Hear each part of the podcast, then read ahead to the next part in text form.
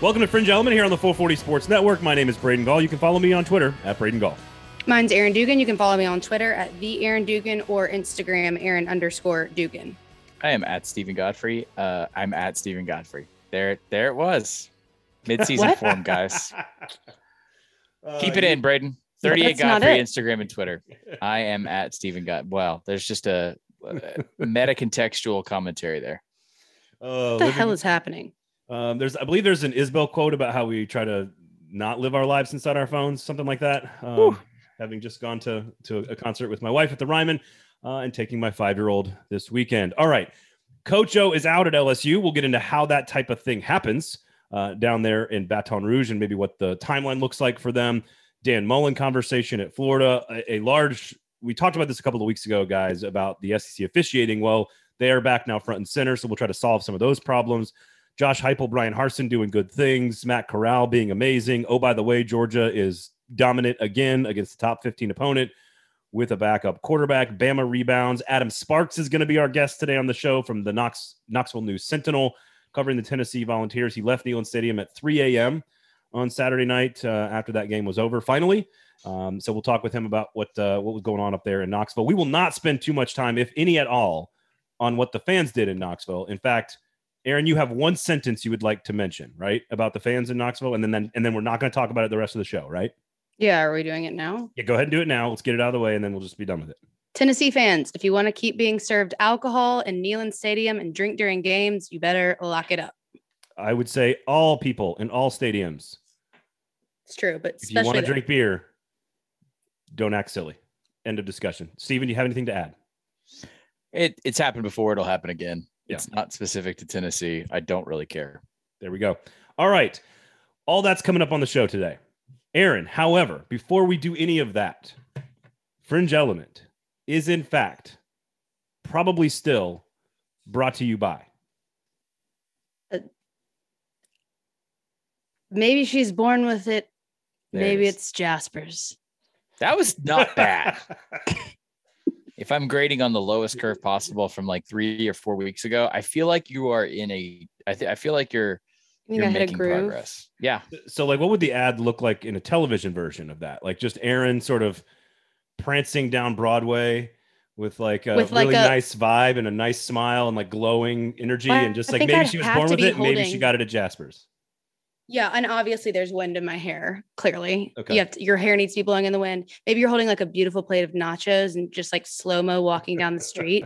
like maybe she's born with it. Maybe it's Jasper's. Um, I would point this out. I'm not trying to create any sort of intercompany rivalry on Braden's behalf, but You don't have I was to try. listening. I was listening to the Gold Standard. I feel like you do a better job than Adam. Ooh, he's got Hell yeah! but you do And better. Adam ads. has This a drink. Great. This is bullshit. beef. I've been trying to get this beef going for a year and a half now. God Isn't he a Saints fan too? He claimed so he he came to Saints fandom late in life. Oh, that makes it so much worse. I, I know. I told him this and he doesn't believe it because his sister. Now the to beef is established. If it, His, his if it, sis- it, please don't tell me it was after 2009. Please. yeah, no, it was fu- it was it was it was like right after Katrina. So- oh God! But it Oh, was before the he- Super Is he Bowl. from there? No, his sister went to college there, and so he No. went down to visit. No. and I told him it doesn't. No. Uh, Steven, I told him it doesn't count. Where's he I've from? told him I'm this. calling the cops. Where's he's he from? from? He's from the Triangle, like in the he's he's from Durham, Raleigh, North Carolina. He's from the Triangle, So he should be a fan of a team in this same division. and he's oh from. my God! and he lived in uh he grew up in like DC too, I think a little bit as well. So it should be the oh, football team. Vingan. Oh God! All right. Blood oath. If you like It's the on. if you like the Nashville Predators, go listen to the podcast and attack Adam. Eat Davis. it, Jaspers. Don't Adam listen to Adam Vingan's dead to everyone. Wow. God. Aaron Dugan prevails. All right, Coach O is is dead to. LSU. Um, listen, the, the we saw this coming. We've talked about it for a long time, and we've explained why we, you know, went through a a, a fancy roulette metaphor, Steven. That this is this was not it, right? That you can't hit again on on gold and purple 2019. You're not going to hit on that again. So this was going to happen. I, I we can go through a list of candidates if you want. We can talk about a timeline on when they're going to make a decision. You know, No, we can do thanks. all of that stuff. But what I think is really the most interesting is how does a separation agreement that is going to go into effect six weeks from now how how does that come about we know it was started before the florida game because they don't want him doing a Les pulling a Les Miles and winning some games and like winning the fans back and through some crazy weird nonsense. That so is- how yeah. explain how this all happens, why it get comes to an agreement, how it happened, and then what's going to happen over the next six eight weeks. Right. So every aspect, every individual aspect of this story is not unique. If you isolate them, these are things that happen in major Power Five firings at major programs. LSU is a major program, top 10, top 20. Combined in total, in sum, this is an incredibly unique situation, if that makes sense. So, in other words, we've seen coaches that were cut off at the knees midseason and said, Hey, you're still going to coach out. Some want to, some don't, for the reasons that Braden just stated. We've seen uh, buyouts minimized, reduced, or rene- renegotiated because of things like NCAA violations or what we had kind of speculated was going on behind the scenes. Just the stuff that we know about from the Title IX situation going back to Derrius Guice. This is all of that plus the very, very old school story of new athletic director, sitting head coach, power struggle amongst native sons. Um, the things that I would take out of what happened this week are this is metaphorically the movie where two guys have guns drawn and they back away from each other slowly and nobody quite wins except Scott Woodward sort of does win. Um, he's paying to win. I will say that. I So this is- this is like what's supposed to happen with in in Hamilton, then, right? Never seen it, but yeah, I'll take your word for Oh it. man, Yeah, yeah, they You were shot? Yeah, it was supposed to just be a duel, it's the but kids. not. the kids were supposed to like fake it and then like walk away from each other, and they both then and like he loses his son in the process. Who I guess is big- Oh, Coach yeah. Not and- Well, big there's on two musicals. duels, but yeah. Not big on musicals. Um, Come on, Godfrey. Godfrey, are you okay? not big on musicals. I It's hate not- musicals too, but that one is amazing. I'm No, telling I'm you. good. Just cut the songs out. Um, It's so the whole thing is a song, but keep going. exactly. So yeah, no dice. I'd rather run into a door jam. for dude, two I hate. I hate music. Godfrey, someone peed in your Cheerios today. I think. He's no, this is ba- this is base this is base operating. This is this is standard procedure. Oh, okay. But Braden can attest. This is this is normal. It does get a little Um, grump. It does get a little grumpy around Halloween. Ed Orgeron, uh, very specifically, and Scott Woodward very specifically, it behooves them to be nice to each other in public, and that's the last thing that these two individuals want to be is nice to each other. Um, if you're looking for like a read or a tell in this situation, the number of the re I'm doing finger quotes, even though this is an audio medium, the renegotiated buyout is minuscule. So I, I, I sort of accurately reported, but also falsely reported as I was driving on Sunday that they were in meetings to renegotiate what was going to be the, the buyout by its terms, per its terms, that he signed after the national championship is not what he is receiving. He is receiving a different sum of money that is damn near that original dollar amount. What that tells you contextually is there is incentive, strong incentive. This is where we, we, we go back and we research our libel law from journalism school. Guys, there is strong incentive for Ed Orgeron to be very quiet and amenable with LSU. There is strong incentive for LSU to treat Ed Orgeron the exact same way. The weirdest thing uh, in a in a sea of weird things in this situation, y'all, is that he has to make a series of public appearances. Would anyone like to guess why in the world in this in this buyout he would have to make public appearances? You mean it's Anybody? been negotiated in? You're not talking about press conferences and No, he has to make a public appearance, a series of public appearances in the coming months. I think it, I think it's over a year's time as a member or an employee of LSU. I just gave you the tell. That's the answer. He's not actually getting fired. He's just not the head football coach anymore legally. The only thing that I can glean from this, and I would love LSU to set me straight because I, I got questions, folks, is that he actually has to be held in a pocket in terms of employment structure and employment law at LSU in case NCAA, FBI, IRS. I'm serious. I'm serious because if you're not familiar, Google LSU Our Lady of the Lake. That's one of the more recent scandals involving money in LSU. What this buyout structure tells me is that they have to keep him on as an employee technically for a while so that if he is ever subpoenaed or forced to talk or he chooses to talk out of turn, he is still subject to LSU. So we were kind of right. Oh, I think we were. I think we were more than kind of right. I think we were more than kind of right for sure. Aaron drops one sentence and it's all we needed. Okay. Oh man, it yeah. So um, I didn't go to journalism school, so I don't I, libel laws clearly don't apply to me. But Wow. You also own the show, so I'll just crawl under this desk before yeah, whatever you yeah. say. There's well, I mean, I'm not. There's just clearly more there, there, and it's it's not more complicated than that. We we are called we are within our uh, grounds to speculate. Yes, we just aren't allowed. gonna f- Yeah. we now we just know that you're super shady and now we're not gonna figure it out for a very long time or maybe ever but we all we all we all see it Well, isn't it This like is- 450 grand for like five years, a month, or something like that? It is it, it it- trickles out to a degree. Now I will say this: Just just like the Fulmer thing.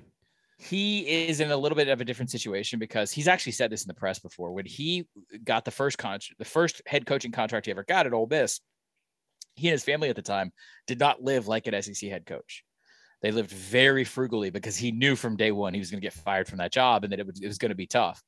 He invested very well. He was a certifiably rich man, a millionaire before he became head coach at LSU as the interim and then got the two deals. He does not need this money to show up on his doorstep anytime soon Yeah. that behooved his representation in LSU to work out a long, long term deal where we're all uncomfortably hugging each other in a photo that nobody wants to take. That's the metaphor I want to fill your brains with. Imagine taking a photo at some event you're like, I hate this person and I have to stand next to them. He's going to be doing that with LSU and vice versa for the foreseeable future. It's it's you and the ex-wife at the eight-year-old's birthday party, posing because you've gotten a divorce, and But the you know- eight year old wants to take a picture with both of you. but then also And- add on a shit ton of secrets underneath right, right. But why you got but, divorced in the first Oh, place it's dirty. Yeah. But dirty neither- hell. nasty cheating lying yes. Neither Yeah. parent wants the child to know what happened in the divorce. Yeah. but the child knows something So we're gonna up. play night. and we are the child and we know something's up and this is grosser yeah. this is way grosser it's than us it, it coming out that we were right in an in a very direct way lsu you're being gross it's The- it's mutually group- ass- it's mutually assured destruction. is what it is. Absolutely. And that's the way it has to be designed for those parties to walk away and not uh, rat the other out. And that's why I think everything's going to stay pretty sealed up.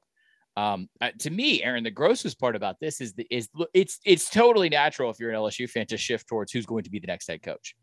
Okay, that's Mhm. what happens. Every fan base in the world does that. I mean, I've I've literally seen coaches pass away, and people are like, "Oh, okay, well, who's going to be the next head coach?" I'm serious. Yeah. happened at West Virginia. It happened at Northwestern. Like, I mean, it's he was already out of the position at West Virginia, but you get my point. Yeah. So, what is kind of gross here to me is that like people around LSU and, and I don't want to say the media down there because I have a lot of friends that work down there, and I think it's a pretty good press corps. There are definitely some beats that are worse as far as being like state media. Um, it, there's this feeling amongst like fans and message boards and stuff like, well, we hate this too. We feel gross, but we we don't want to know anything else either because we hmm. don't want the future of LSU football or LSU athletics to be affected. yeah That's screw whoever was I'm getting. affected by all of this shitty stuff like screw them Yeah. So in other words, if you're saying like there's a ghost in the attic, but if you a- a- and the the ghost killed some people, but we don't want to know any more about it. We're just going to keep that door sealed off. I'm working. it- I'm uh, I'm struggling. I could redo that one, but Uh, that's good. That's good. that's the mentality of like, well, it's, it's out of sight, it's out of mind. Oh, uh, they all signed NDAs. I guess we'll never know. And I don't know if that's just journalism brain where I'm going to always seek to find out what happened in a situation. It's so obvious. We've got like 20 pages of a book that's about 450 long. Yeah. Yeah Uh, which which means we're going to get about five to ten pages every six months for the next uh, four years or so. Let me ask you this, just to piss don't off as many people as possible. Ooh, who yay. would be who would be the most state-run media of all the SEC schools? Of the who's who's the, the worst run Who's the worst press corps in the SEC? In your opinion, Steven? See, I risk. You I said they're risk not the worst. No, I, I I meant in college football. Well, Clemson is notoriously bad. Okay. Clemson is the one that all the other reporters talk about. And I'll say that because I'm sure there is some beat writer I don't know who's on the Clemson beat who's not like that. But Clemson has, amongst SIDs, Clemson always had the reputation as, uh, of being the most like um, Iraqi Ministry of Information. Tennessee always had that reputation too, by the way. Yeah. yeah. Tennessee in the SEC was was pretty far up there. A good portion of the Gainesville or like the the the immediate area media for the University of Florida. It's a little different there because they have Jacksonville, Tampa, Orlando. They have a lot of outside local Yeah, media, if that yeah. makes sense. So those are your quick answers, and then just never go to Mississippi either way. Just avoid it at all costs. So, um, what should be the timeline for making a hire? Well, you want to you want to hire a coach before they play football next year. That'd probably be a good idea. Okay. Um, it's so funny because now like everyone's patting themselves on the back and be like, well, you know, look, we're we're in the driver's seat because it's October and we can operate the search openly. And I'm like, I, dude, you are what you are. If you're mm-hmm. like, so there's a G, so like Georgia Southern's open right now, and if Troy opens, Georgia Southern will have had an advantage because they've been able to talk to candidates for the last, I think, three weeks. If you're LSU, you're LSU. The job's going to open in October or December. It doesn't really matter. So I don't like they're kind of beating their chest a little bit too much about that. You, you either know they're- that you either know you want Billy Napier and he's going to take the job, or Bob Stoops or Chris Petersen, or pick whatever name off of whatever list. None you of want. those names are. No, I know. I, I, that's why that's why I used them. But like, you you've already had the the you know you've already got some. You put the fishing line in the water and you kind of already know a little bit because you're LSU.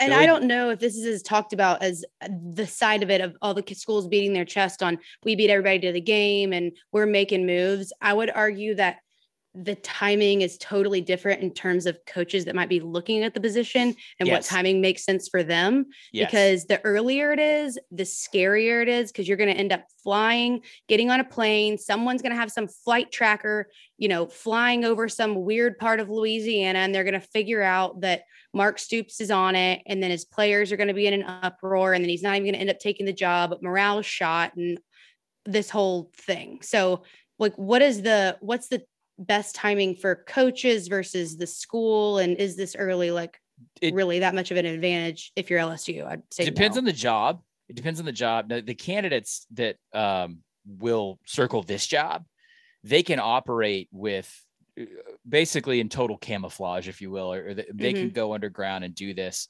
in a way in which it won't pop up on. By the way, I just want to say this. I'm sure we have people listening who have used FlightAware before. It's not dog. It ain't that. It ain't that. I just we've done a whole episode on my podcast on Split Zone Duo about how this actually happens when you see the tail numbers coming, it's not that. I'm just, I'm sorry. I know it was really popular for a long time. If you're tracking planes, you're wasting your time. 90% of these things happen at a neutral site, major airport, hotel that has nothing to do with coaches here, job is here. Like they're still probably just going to go to Chicago or Houston or Atlanta. No, The this is this Atlanta is, Mar- this is how you Go pick a vice. This is how you pick a vice president. yes, Like this yeah, is exact. This is exactly it's how you actually pick very similar. Yeah, the yeah. vice. They, they will say like that says something about like oh, Barack College Obama football. would say, I want you four people. We're going to fly you into these four separate airports along these four separate places that have nothing to do with where you work, nothing to do with where I work. yes, And and dress incognito. Joe Biden, don't wear the aviators or the or the jacket, the bomber jacket, and get off of that plane. Walk into that cafeteria. We're going to have a meeting there, and then you're going to get back on the plane and go. the if you're using FlightAware, I really hope you're single because your family hates you if you're spending that much time doing stuff. Wow. I, mean, you're not lot you don't, you're not paying I attention spent a lot of time else. doing dumb dumb things similar adjacent to that, but at least I pay a mortgage with it. Um, Well, there you go. A lot of it's a lot of Tennessee fans that are doing that. I think Uh, over the there's last an 15 years. there's an It's entire like airport city outside of Hartsfield in Atlanta. It would is and it's actually literally a cluster of, and I think it has its own zip now, of these chain airports that have the trams that you can like lit out, you can get off the private side of Hartsfield or the public side. You can train, you can Uber, slide in. Massive sort of like convention center style hotels. And I'm being this specific because I want you to know this isn't something you could camp out. You could camp in the lobby. I could tell you what Marriott it is, where they've had Power Five interviews before. You could camp in the lobby. You could get a room. You would never know. You'd Yeah. never know. They're they're designed to to obfuscate. and It- and let's be clear happen. and let's be clear what you're talking about is at this level the obs the ob obfuscate why can't i say the word obfuscation. Obfus- You got it. jesus christ um the, the that level of camouflage camo that level of camo that happens because we're talking about usc and lsu not because Yeah. we're talking about you know louisiana Well, or um, georgia southern So like Valid. so so UConn and Georgia Southern have openings right now on the low ends. They aren't bringing people to Statesboro to interview. right right That's not happening. Everybody's using neutral. So yeah, yeah. It's so, so Okay, like if okay. Mark Stoops is a name for LSU, he's not flying from Lexington to BR. It's not going to happen. Um, all right, so let's quickly move on to the Florida half of this equation for LSU. Um, I, I saw a lot. Like, listen, Todd Grantham is. I- I don't know why he still is employed. You've you've said that many times, Steven, but I, I don't. I I will. I don't know how you guys feel about this, but I saw a lot of like, and you were included in this group, I think, Steven, which is Dan Mullen ain't the answer. He's not it. He's not. He's not going to be the guy at Florida, and He should I- be fired. Yes. I, I feel like that's insane. It- like that that to me is ridiculous. That's three top ten finishes. There are some signs about Dan Mullen that maybe he's not going to reach Kirby Smart, Jimbo, Nick Saban, Dabo levels. then he should be fired immediately. but It's there's Florida. nothing to suggest that he should be fired. There's everything about that job and his performance and his body of work suggests that he should have never been the head coach at the University of Florida. There's Hmm. literally nothing other than the fact that he was Tim Tebow's offensive coordinator and that Scott String- Stricklin had hemmed himself in. That's another example. That's a Ross Bjork example of, of probably being britches that are too big for you in terms of an AD. If you're not a gangster athletic director in this conference, you're dead before you sit down at the table. And everything about the University of Florida right now shows that they are headed to a solid, firm, inarguable number two in a division. I'm not talking about a conference. I'm talking about a division. Isn't that Jimbo can- Fisher? What's that? Isn't that Jimbo Fisher? Yeah. yeah. Hey, if national championships were just about money, then A&M would have 20 in a row. But what I'm not saying that Jimbo Fisher's extension at A&M or the speculation that he's going to get poached, he's not by LSU. That's that is its own wonderful bouquet of stupid. But there's no reason that the University of Florida can hold this coach and this his tenure, his current tenure up and say we are on the path, we are on the same level as the regimes that we have had that have won mo- multiple national titles. There's absolutely nothing about Dan Mullen that compares to the Urban Meyer era. There's nothing about him that compares to the Steve Spurrier era, and it's only getting worse. Do you know what he said to the play-by-play crew? Do you know what he said? He said, "You know what? We don't have a lot of speed on the outside. We don't have a lot of speed on the outside right now. These guys are developing. Hey, bro, this ain't fucking Idaho." Okay. If you don't have speed on the outside, it's because you can't recruit. And if you can't recruit at the University of Florida, you're going to be unemployed at Central Michigan, just like Jim McElwain. I don't understand why Dan Mullen gets a pass on all this stuff. I, By the way, name me your biggest Dan Mullen win. I, I don't think he gets a pass. I, I think Well, then why should he have that job? Th- this is going to sound like a, a weird answer, but it's the same thing I'm wondering about LSU, and it's the same thing I'm wondering about USC. There aren't any answers. There are no better candidates, unless Wow. unless unless Urban Meyer Oh, or unless Braden. Urban Meyer's coming back. Who's Did and we ma- and- burn the coaching fields? Do we not grow them anymore? no no? uh, Well, maybe maybe I should fix that then. There aren't any of them that are either going to be big enough to eh, you know impress people in LSU or Florida. Mhm. Like again, like maybe a Mark Stoops wouldn't impress enough people or whatever. Like there, there has to be this sweet spot of we you fire Dan Mullen because you're going to get a proven commodity that you know can win national championships. Who is that guy? Yeah. Not I Dan think I lie, Mullen. I lie right in the middle here because I I don't necessarily know that Dan Mullen is the guy, but I definitely don't know that he's not. I think that I don't think it's absolutely going downhill with no chance of coming back up. I think with the recruiting pool he has in Florida and all the potential he has there in terms of talent, I would think that his offensive mind could potentially do something with that. Maybe he needs to have better people around him um, to help keep that system a- little bit stronger than his kind of erratic, unpredictable style of I want to say coaching, but I mean being alive. So, but I don't I don't necessarily know. I I feel like I'm right in the middle on this one because If you have a not. If you have an inarguably bad defensive coordinator at the University of Florida, what does it say that you have fought to retain him as as often as you have? Well, I'm gonna tell you exactly what that says. It's that this man is not well liked in the coaching community. This man has no tree, and this man is Well, almost universally true. universely That, disliked by yeah, people. that's a who good leave. point. That that may be true, a but good also coaches are like extremely loyal to a fault because they're all stupid like that. Like they're all like Loyal to who? we're gonna keep our guys longer than we're supposed to, and and all that stuff. So Nick Um, Saban would eat one of his assistants if he thought it was going to cost him a national title. right, but as you said, And like if he was hungry, right? He's out of oatmeal pies. Who have I got left? Well, Pete Golding. All right.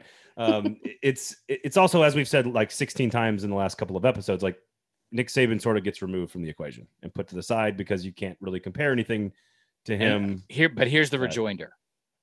You're absolutely right. Except now we're not saying Nick Saban anymore. You know what we've been saying all season? Go back and listen to every episode. Ah, you know no, what no, we've no. been saying? You got to finish the job. You got to Saban and smart. You're you gotta finish the absolutely right. And trust me, there's nothing more certain in this world than Georgia getting a lead in something and blowing it. Believe me. Go Braves. There is going to be a reckoning for the University of Florida if Georgia wins a national title. That's fine. That's that's what should happen. That's that's supposed to happen. If if if Michigan wins a na- if Michigan wins a national championship, which will never happen, but if it does, Exactly. Ohio State will have a a reckoning. M- Michigan State will have a Michigan- reckoning. Michigan hasn't beaten Ohio State since I've been I- doing this job. That's not true, but Yes, it is. Um, all right, They beat look, them in 11, right? it's been that long. I thought I was just counting you as a reporter. Sorry. Yeah. Like since I've been a national reporter, I don't Okay. think that they've won. Okay. So you Uh, can't compare them. All right. I, why we've do you like this guy? Like, Before we got- get out of here, why do, why are you keeping this guy? so it's it's a lot of different things. Um, I, I think offensively, I, I don't think there's many people that get more out of their players that are more malleable with their offensive scheme that are that can take players, put them into the right positions, and and like that offensive line talent. Again, this goes back to your point. Why don't we have enough talent? Well, that's your fault. But you, I'll be damned if the dude doesn't get the best out of his players on offense. Like just That's something you say at Mississippi So- State, though. I think it's just because it's interesting. Like he's just interesting to me. uh, uh, there's also that. Like I enjoy. but I'm the- not a Florida fan, so I enjoy the um, foot and mouth honesty as a as a sports fan, as a media person. I just enjoy that. I don't knock a guy for that because I want people to be honest and I want people to say stupid things so then I can make fun of them and say, "Hey, keep saying stupid things. It's he great." does say stupid things. So I, I get it. I I think your point about maybe um, The coaching, wearing out is welcome amongst Yeah. peers that is a concern. I'll bite you in the ass for sure. That that would be a concern. So we- Also, we got- Braden, if you put a video and I'm looking off, I'm not not paying attention. I'm just thinking, looking out the window. So I'm afraid you're going to Oh, post no, a you're video. just reflective. It's wistful. Okay, thank you, Godfrey. Just making sure we're all on the same page here.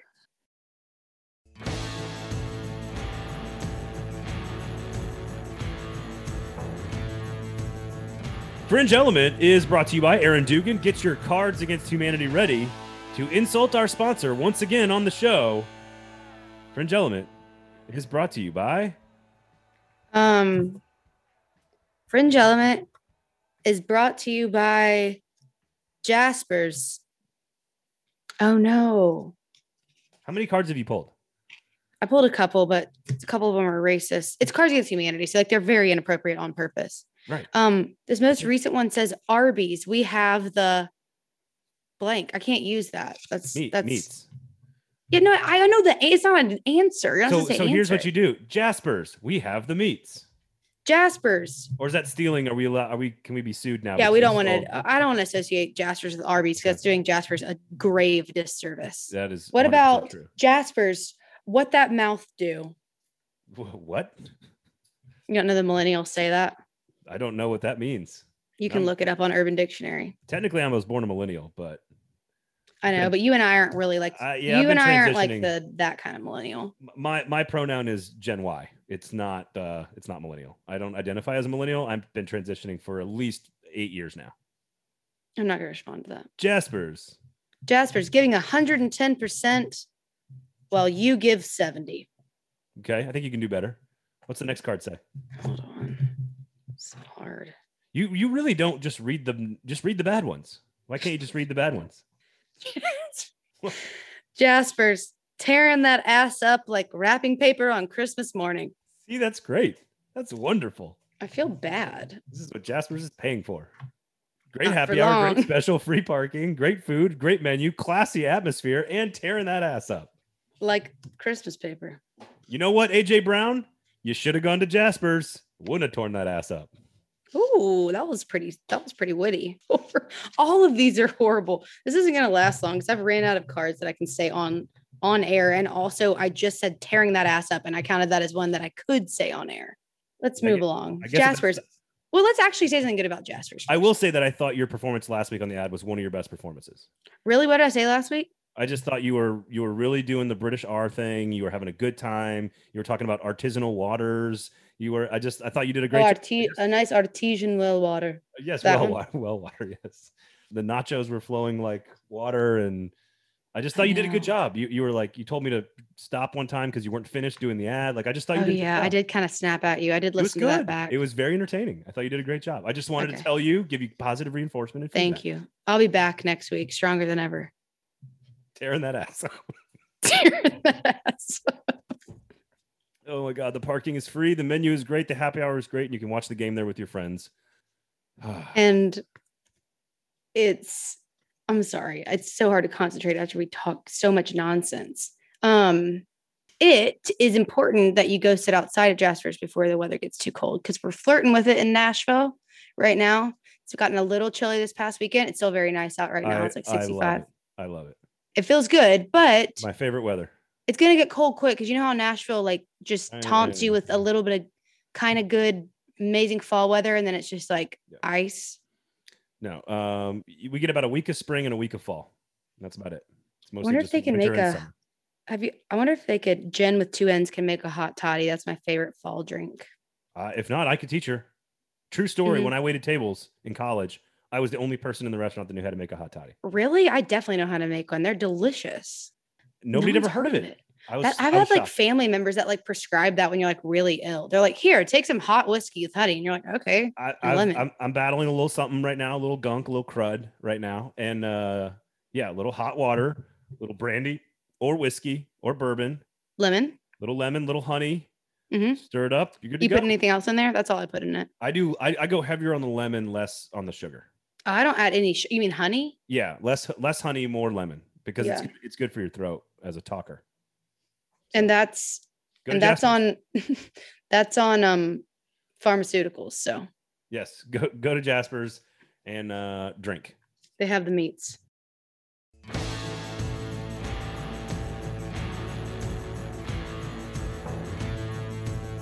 So SEC officiating. Um, Mm. I, I I've been on this. I've, I've said this a, a number of times. I know why it won't happen, but I think it would be fascinating to to actually experiment with it. And I could see sort of like a college football playoff uh, mock exercise with like officials maybe one day, where we actually get the data and the stats, we actually get all the rankings and the numbers, where we actually know everything that all these the NFL and the the big power brokers have. Because otherwise, I don't, or, or and I doubt we're ever going to make them accessible to the media to have to answer questions. That's never going to happen either other than those two things, having access to the stats and answering questions publicly, Mhm. I, I don't know other than public pressure of people just being angry. Like no one's going to stop going to games. We're not going to boycott the sport. I don't know how we force the SEC to to make adjustments because it is not just one weird questionable call with Matt Corral. It's not just the fumble in the Arkansas Auburn game. It's the Auburn Penn State extra down. It's the Mississippi State Memphis game. It goes back to last year's Arkansas and Auburn game. It- Yes, it is. It's a problem. Braden, I thought you were referencing last year when you said Arkansas know. Auburn fumble. I thought that's the that's the No. one you were talking about, and then I remembered there's a sequel. there's a sequel. So the question is, what can be done? Uh, you have to admit there's a problem first, and they haven't done that yet. Okay, let's the mo- assume that happens. I, I do think they have to have more public like the SEC never admits they're wrong ever. Ever. It's the ivory tower concept. It's how they market themselves. It's what they it's the pressure they exert off the record. It's the pressure they exert w- with their corporate partners. This is affecting their action. This their most important product is the football, ostensibly. It might actually be the fans, believe it or not. Um, but this has there has to be some sort of public dialogue of saying, hey, look, based on the last how you know two years actually how, however you want to however you want to categorize it however you want to codify it we need to engage in a review system be transparent about the process because you're actually not trying to be perfect it's impossible what you're trying to do is build back the faith in the system for your consumers Is there anything on the front end that needs to be happen? Like what what would it take? Okay, so if, if you get transparency, Be- Or whatever, Better, or you- better press releases. Um, Yeah. I- it gives us I- i'll be honest with you it would give uh, this conversation right now a foothold towards saying they acknowledge this this is a problem this is an emphasis of concern they're moving towards this. We're not doing that. All we can do is speak speculatively about this and that undermines again faith in the product. That's the biggest issue they have is faith in the product. What's interesting when you said the fans are their are their product, I that yeah definitely. I, I immediately started thinking about the Mexican trampoline, which is a reference to the border when when drug cartels in Mexico realized that like selling opium and weed to to across the border wasn't their real commodity. Their commodity was the border itself, and they would allow the Colombian cartels to bounce cocaine into the country. That Mhm. that's that is what this is. Is your fans are what you're selling to people. You're selling them to corporate sponsors. You're selling them that that is what you're selling and in that sense i guess i'm hopeful that those people can exert enough pressure but I, I don't see people not going to games because There's of bad- not an bad organized policy. way to do that. The Right, only like- example I've ever seen Twi- Twitter. I I, ever in in any major sport. and Feel free to if you've got one, throw it out there. I know of an actual group of New Orleans Saints fans, just to go back to that, who stopped paying for season tickets and stopped paying for tickets and, and stopped supporting the franchise for years following the no call PI against the Rams in the NFC Championship. That's the only example in my entire life that I've seen where people stuck to it and said, Hey, I love this team or, or my school or what have you. I'm not participating in this as a consumer. I'm not endorsing this with my money in, in terms of the, the, the capitalist logic. I'm walking away from this until it's fixed, or at least acknowledged because the NFL it was the same issue with the NFL refs. It wasn't really, they never really just said, Hey, flat out, we fucked up. How are we going to fix this? How's it prevented in the future? And what fundamental changes have we made to where this doesn't happen again? That's what people are looking for. Yeah. What if you just pay them way more and fine them every time they mess it up? Uh, it's, po- I mean, you you, really could don't do know. that. I mean, It's not. It's not the don't worst idea. I mean, The next because step- because I mean, what's what else is going to make you? You're not going to put anything uh, more into it right now in terms of prep, studying different situations, like putting yourself in, you know, uh, being like studying film and all this as an official, unless you have an incentive to do it. It's like if you get if you lose five grand every time you mess up filling in a major game or 10 grand or whatever the number is. I mean, maybe Right. you do more on the front end. I think the only answer is having them spend more time studying every possible situation from a bunch of different angles and making sure that you know they see the same thing in five different ways and and learning how to go about it and then it's like oh well your family's not going to disney world if you miss that lsu call or whatever so then maybe you lock it up i truly don't know i've Yeah. thought about this a lot i don't know another way besides i'm kind of kidding about that but i'm really not You have to go universal. This is the only sport in America that doesn't have universal officiating. Yeah. The way RPOs are called in the Big 12, and I had Walt Harris talk on the record to me about this a couple years ago when I was still going to media days. Like RPOs are called differently in two of the five major leagues. So what if that comes into effect? RPO being fairly ubiquitous right now. I'm talking about run pass option, by the way, in a national title game or a playoff semifinal. I'm serious. So what if you have a Pac-12 crew that is not used to the way a Big 12 team? There's more leniency in the Big 12 on RPO, right? That's one example. Why do we have regionalized officiating? Why is that a thing?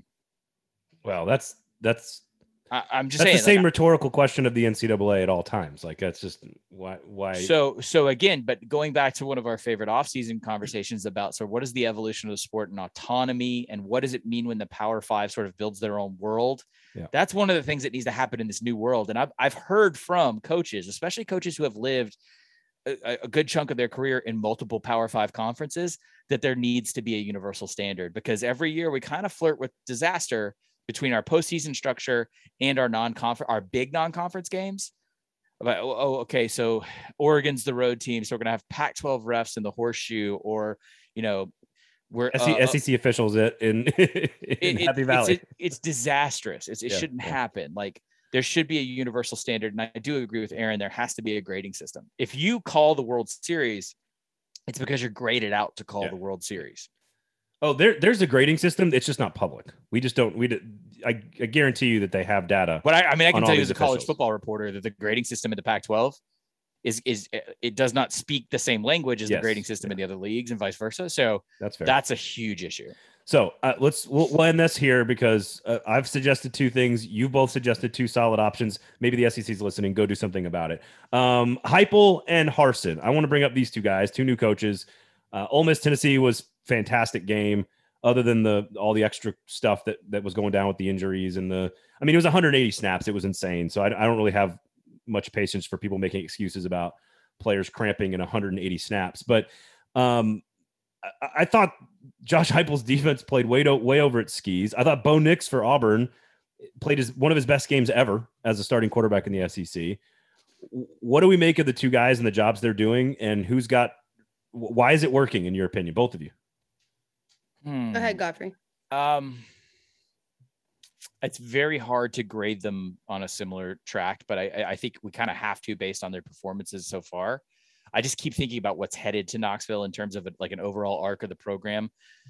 I don't know. I, I'm kind of lean towards Heupel actually doing a better job because he is he's breathing more life into a deader body, more dead body. Yeah, yeah. Um, there's a It's standard of expectations already that's not being met in terms of, and it's like not even just crazy booster stuff at Auburn. It's like it kind of makes sense. Like Gus wasn't fired on the heels of like a two and ten season. You know, there's talent on that roster, and how how uh Hars integrates his system into the SEC is being examined right now. And I think that over in Knoxville, it's a little bit more like, oh my God, you saved my baby. Like it's that kind Right, of like right. you pulled my baby out of the well. It's that kind of attitude so far. That's kind of the same take. I, I I wrote down like Heupel is dad and Harsin is CEO. Like it seems like Harsin can like run what is happening there, maybe employ people that work, but we can't really tell yet. And Bo Nix was already there, and I think he is coming into himself as a player. I actually don't really see him backtracking as much um, in the quarterback position, but it's hard to put the entire thing on Harsin's back when you have Bo Nix playing like he is right now. I agree with Godfrey in the sense that Heupel literally took something that felt like it was on the brink of of death and brought it back to life. And the players, like Braden, you've alluded to many times on this, on 440, on every outlet, which is that they really like playing for him. They like each other. They were, remember that they liked playing football. And that's really hard to do to beat down student athletes in a short amount of time. And they're playing well. So from what we've seen so far, I'm going Heupel. I'm not saying Harsin can't come in to to show prove something that we haven't seen yet, but from what I've seen so far, I'd, Yeah, Braden, I'd I- take Josh Heupel. I have a question.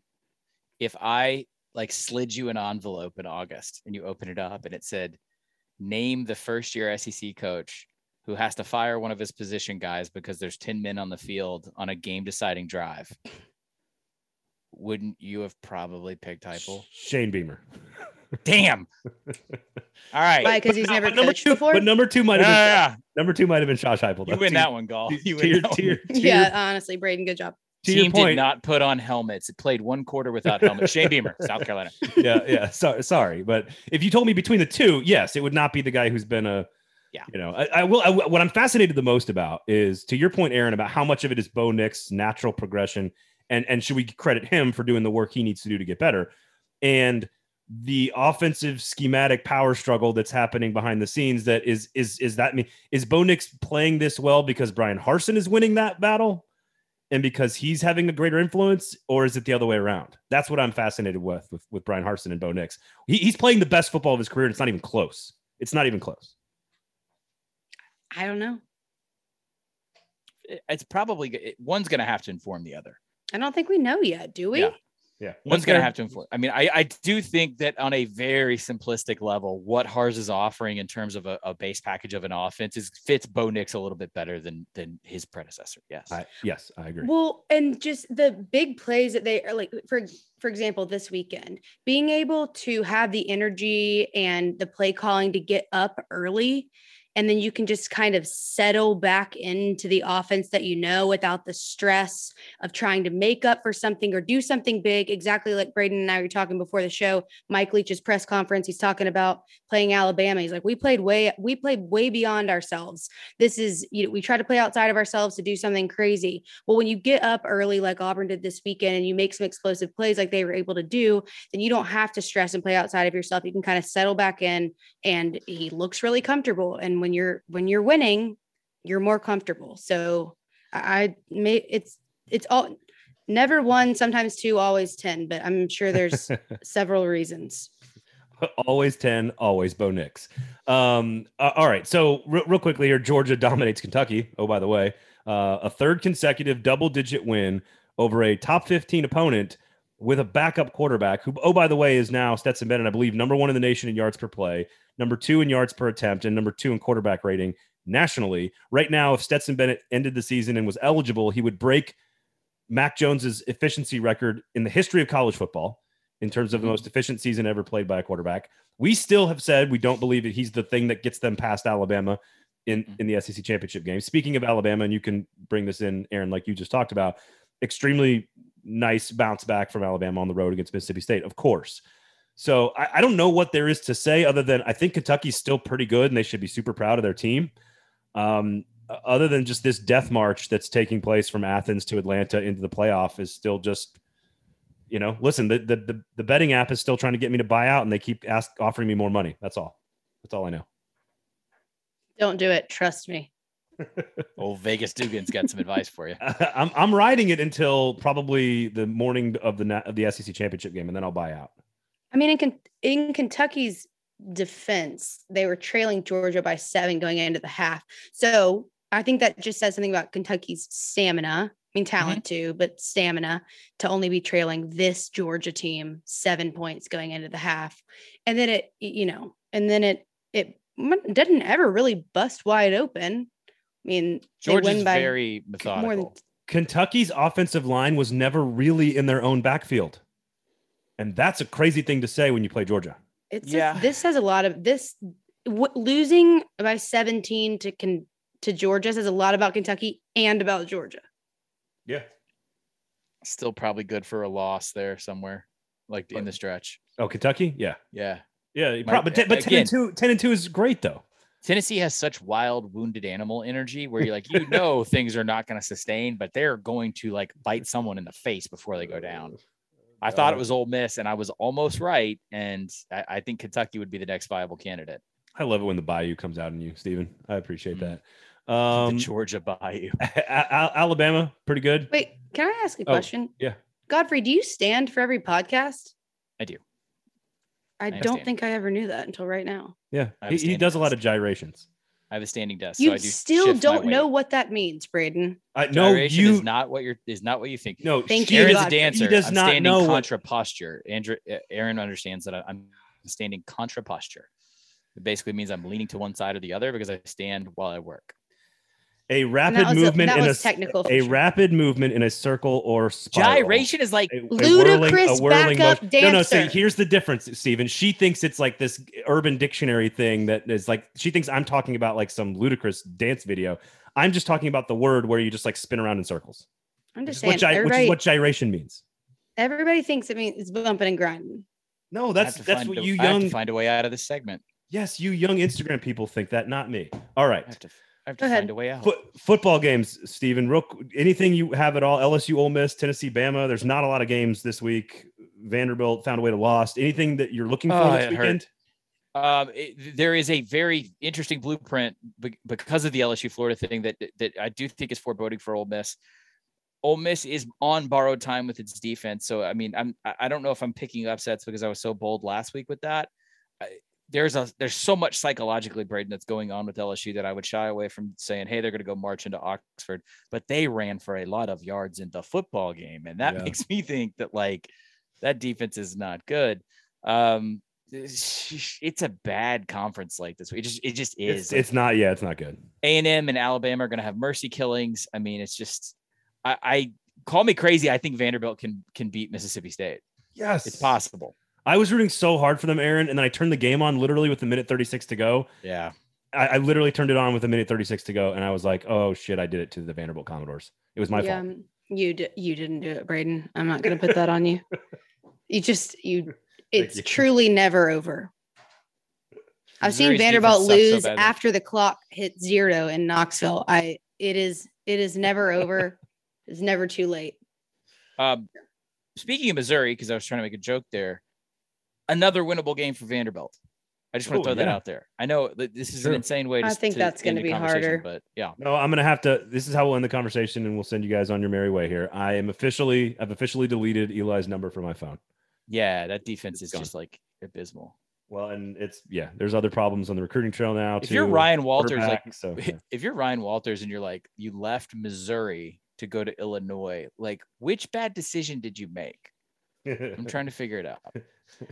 if you're an offensive lineman in Illinois, But if you went to work for Bret Bielema, oh, brutal, brutal. anyway, Steven, always a You pleasure, my see it. friend. Get on the beat and figure out who's going to be the next head coach at LSU for us. Uh, report back next week. We do appreciate it. Uh, when we come back here on Fringe Element, you'll hear from Adam Sparks from the Knoxville News Sentinel, who was at Neyland Stadium until 3 a.m. on Saturday evening. Yuck.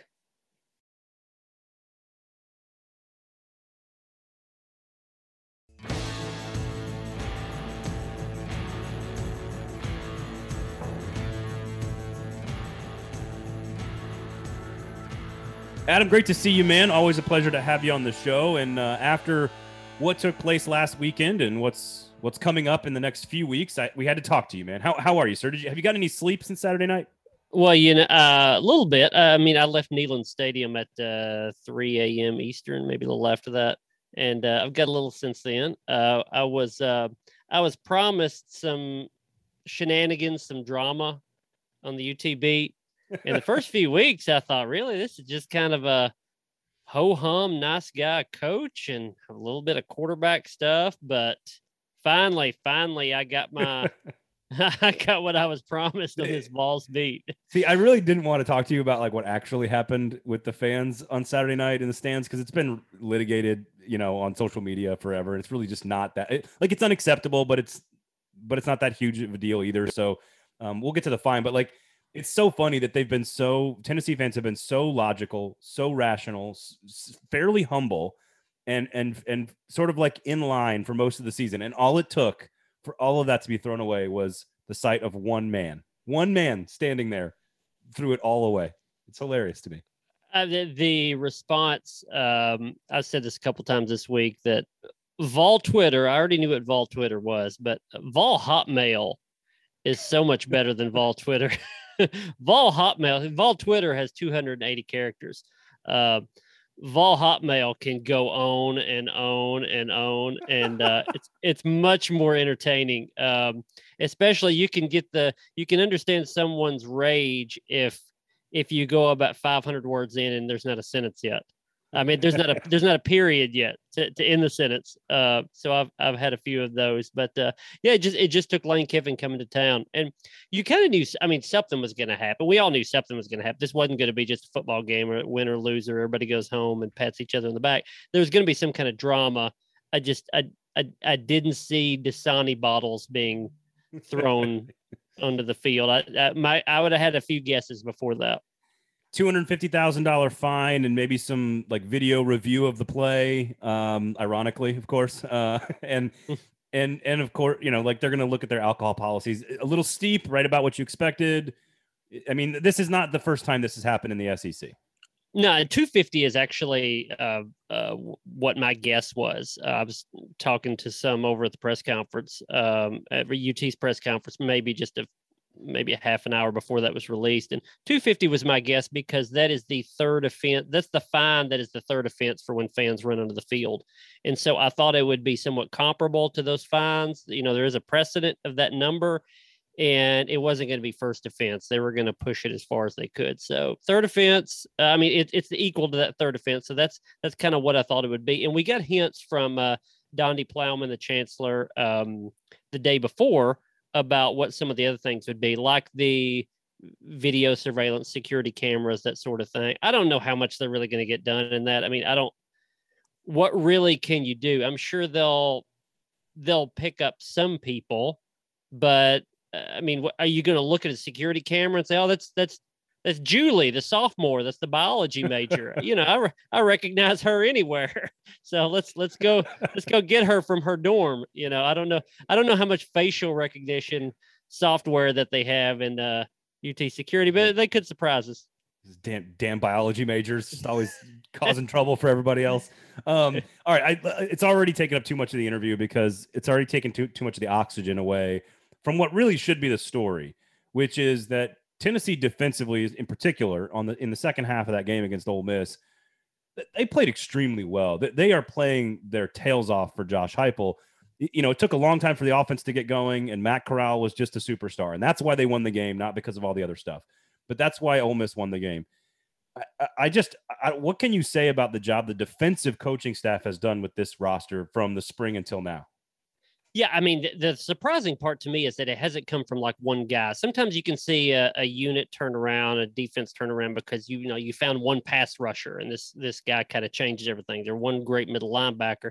It's not really been that. I mean, Theo Jackson is his numbers are great. Matthew Butler's had a good year. They've had some pass rushers, but you could really pick out all eleven that are maybe like a letter grade better than you thought they would be.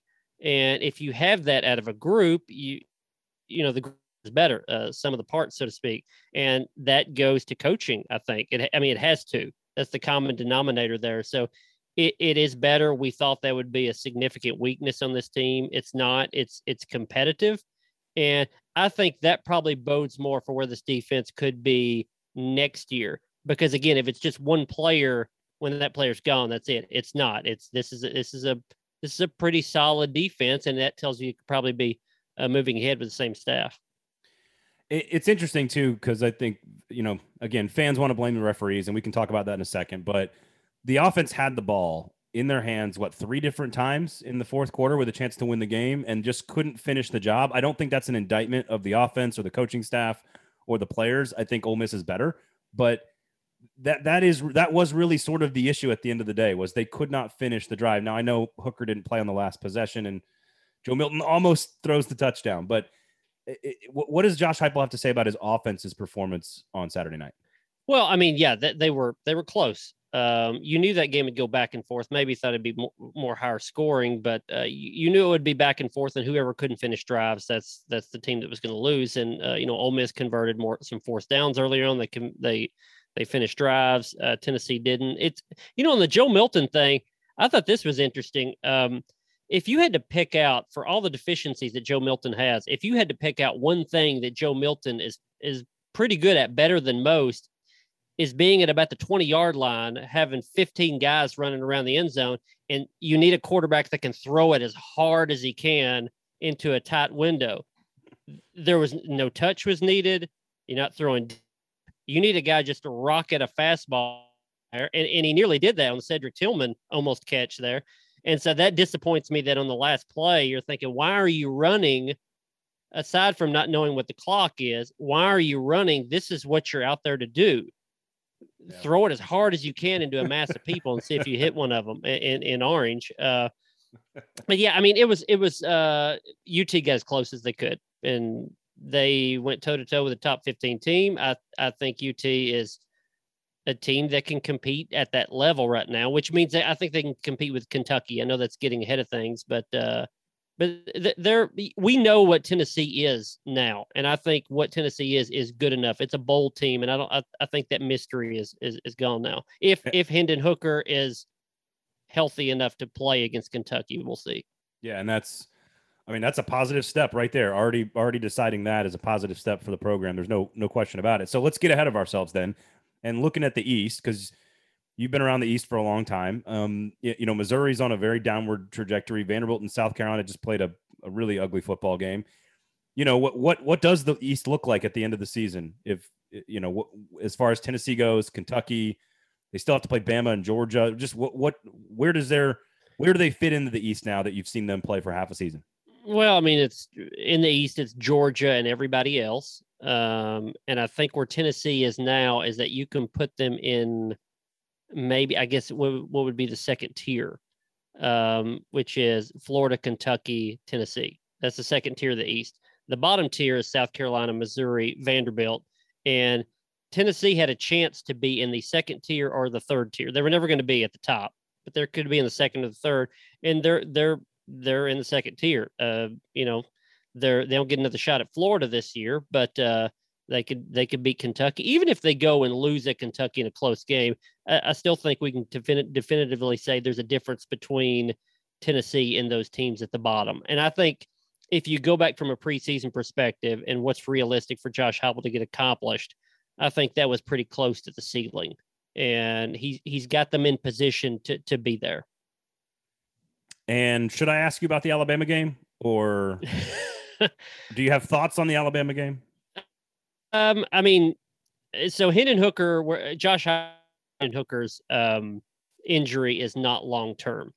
Um, if that's the case, and he does heal up, and he is available to come back and play after the bye week, which is next week, and plays against Kentucky, then I don't want to say an injury is ever a blessing in disguise, but anything that could keep Hendon Hooker out of the lineup against Alabama, I think is better in the long term for Tennessee. And it's the same for Tiyon Evans. It's the same for Cade Mays. Same for a lot of those guys.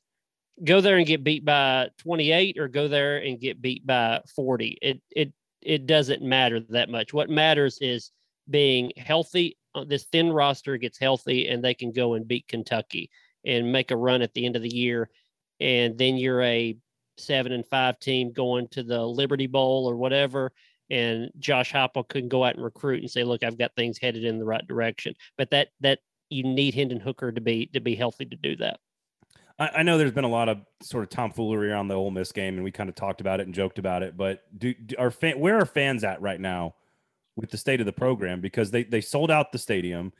You know, two two nice wins over bad teams. Granted, uh, I, I'm just curious because again, they felt they sounded so sort of logical and kind of calm about their team all summer, and then you sort of swing real quickly to the extreme because it's Kiffin and he sort of like elicits that response. Wh- where is do are they just excited about the progress? Are they excited about the buy-in? Like where where are the fans right now? They're they're closing ranks, I think, which is a positive from the fan perspective. Uh, they came out and and showed really well for the first 59 minutes to borrow a Josh Heupel line. Um, it looked great. The atmosphere looked like what it used to look like, and it was a sellout, and it was pretty close to full. Um, I think fans are responding well. They're responding well to the brand. They UT plays hard. Uh, defense plays hard. We talked about that. The brand of offense is just fun to watch. I think there is a in with the fan base, and they came and and, and showed that. The the incident at the end of the Ole Miss game, I think, closed the ranks a little, uh, even a little more, because I think they like this coaching staff, they like this team, and you know as well as I do, anytime that there's shots taken from outside of the program, outside of Knoxville, outside of the fan base, um, that sort of strengthens the base for better or worse. And I think that's that's what happened. I mean, I I had four family members that were in the stands on that south end zone side of the field. None that threw bottles or anything, but they were over there in the middle of uh, of all that. And I remember their immediate response in the game was, "This is embarrassing. I can't believe our fans are doing this." Uh, and so, and then when more and more reports came out, uh, it was more, "Hey, whoa, whoa, whoa, whoa! Don't talk about our fans." Okay, there was a few of them, but you know, it, it's it's this thing of we can be uh, as a, a UT fan says we can be frustrated and embarrassed and that sort of thing, but don't you dare attack us. We can attack us. You can't attack us, and that is a that's a good thing for the fan base. From the outside, that doesn't look healthy. From the inside, that's perfectly fine for UT, and I think it's really good for Josh Heupel because he is there's more admiration right now, I think, within the fan base because he has gone more toward the um, accentuating the positive of of of where of what fans yeah. did in that game as opposed to the negative. So it was Julie from biology and the Sparks family. That's what we that's what we figured out. That's, that's right. I, I scoured our Knox News uh, photo gallery to make sure no one related to me because I could go in and I could wipe that photo out oh, if I found oh, wow. one. Oh, absolutely, absolutely. Journalistic integrity out the window if I see a family member that because Donde Plowman is looking, and if she sees a Sparks with a Dasani bottle in hand, wow, yeah, better be careful. Adam, always a pleasure, man. Uh, enjoy the Alabama game, I guess, um, and I'm glad you've been indoctrinated into uh, the Big Orange Nation up there in Knoxville. So thanks for hanging out with us. We do appreciate it. Thanks, man. All right, good to be on.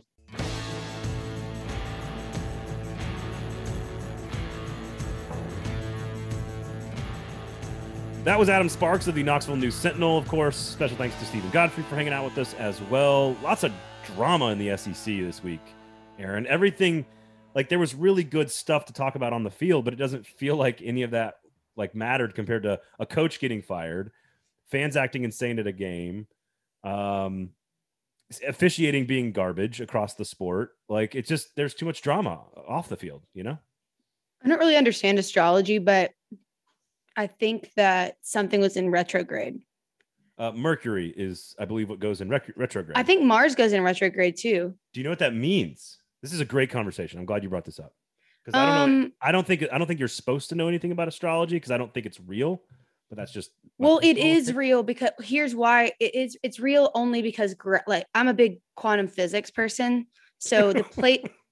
you probably didn't know this about me. Who's ever said that sentence? Oh, I like probably listened to two hours of like quantum physics related like information on a you know what daily I'm a basis. Big, I'm a big quantum physics person. I really am. I come by it genetically. It's not my fault. But gravity has a lot to do with everything and the way we act and where the planets are. It's not really because the planet's in a certain place.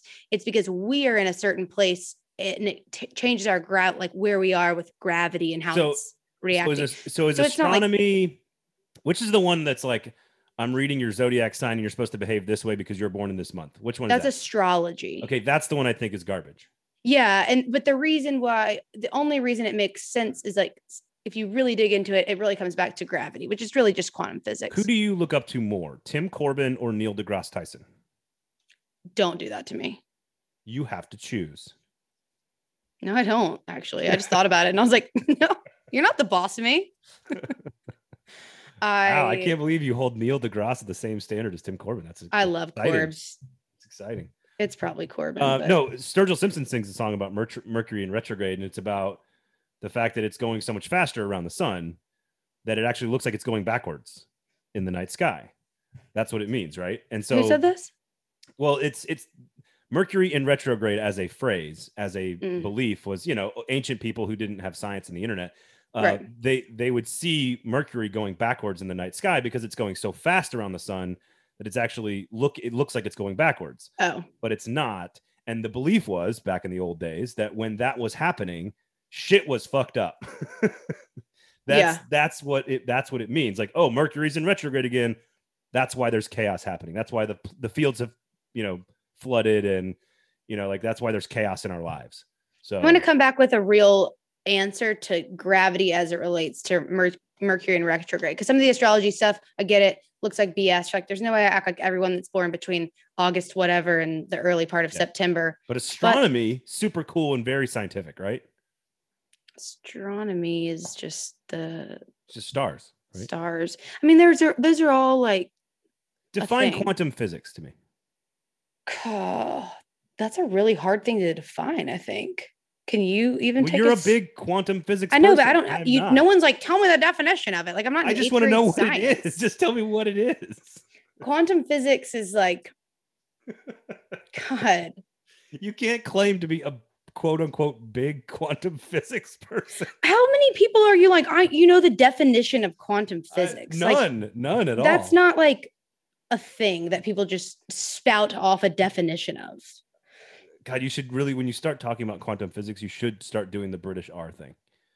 Like you Quant, start- yeah, you really should. like quantum physics. It just talks about like the quantum field and like how like time and space are not like we think of time as linear and it's not necessarily linear. there we go. it is- okay, It's more like it's a flat circle. You get into multi-universe theory, and that this actually all happened before, but we're all just playing it out in these different layers, and maybe they're stacked on top of each other rather than horizontal. I mean, yeah, it's it's weird. I, I I love that. It's a fantastic answer. I, I was not trying to put you on the spot. You're right. I don't know anybody that knows how to define quantum physics, but I've never heard anyone say, I'm a big quantum physics person. so I just I thought I would ask, what does that mean? It's just the most simple nature of atoms and the way they interact with each other and as they relate to to nature as a whole. In time and space. in time Uh, and thank you guys all for listening to the show. Wow. Um, I no clue what happened at the end of the, the podcast today. Um, I, I did enjoy it though, Aaron. Um, Thank and you. I, I do appreciate it. I'm going to immediately I go. can give one quantum physics fact a week. I'll teach go- everybody a little something extra. I, am going to go Google and start finding documentaries and doing research on quantum physics. Start I'll with Sean Carroll. Oh, see, there you go. I'm going to come prepared next week because go. I feel dumb just talking to you about this. Uh, all right. Thanks to Steven Godfrey. Thanks to Jaspers, who is our title sponsor. Thank you for sticking with us and allowing us to promote your product on this ridiculous show. We do appreciate it. Go to Jaspers. The happy hour is great. The menu is great. The parking's free. The people are wonderful and the food is fantastic. So do all of that. Special thanks to Adam Sparks for joining us as well. Aaron Dugan, where can people find you? Aaron underscore Dugan on Instagram, the Aaron Dugan on Twitter. Jaspers, I'm sending you an apology card. I'm got to run to Walgreens anyway right after this. So I think I owe them like a what apology, sympathy, both. A thank you note. Thank you note for like not giving up. Braden, where can they find you? Find me at Braden Gall on Twitter, at Braden D Gall on Instagram, at 440 Sports on Twitter and Facebook. Thank you guys all for listening. For Adam Sparks, Steven Godfrey, Aaron Dugan, my name is Braden Gall. Please rate, review, and subscribe, but just only say nice things. This has been Fringe Element on the 440 Sports Network.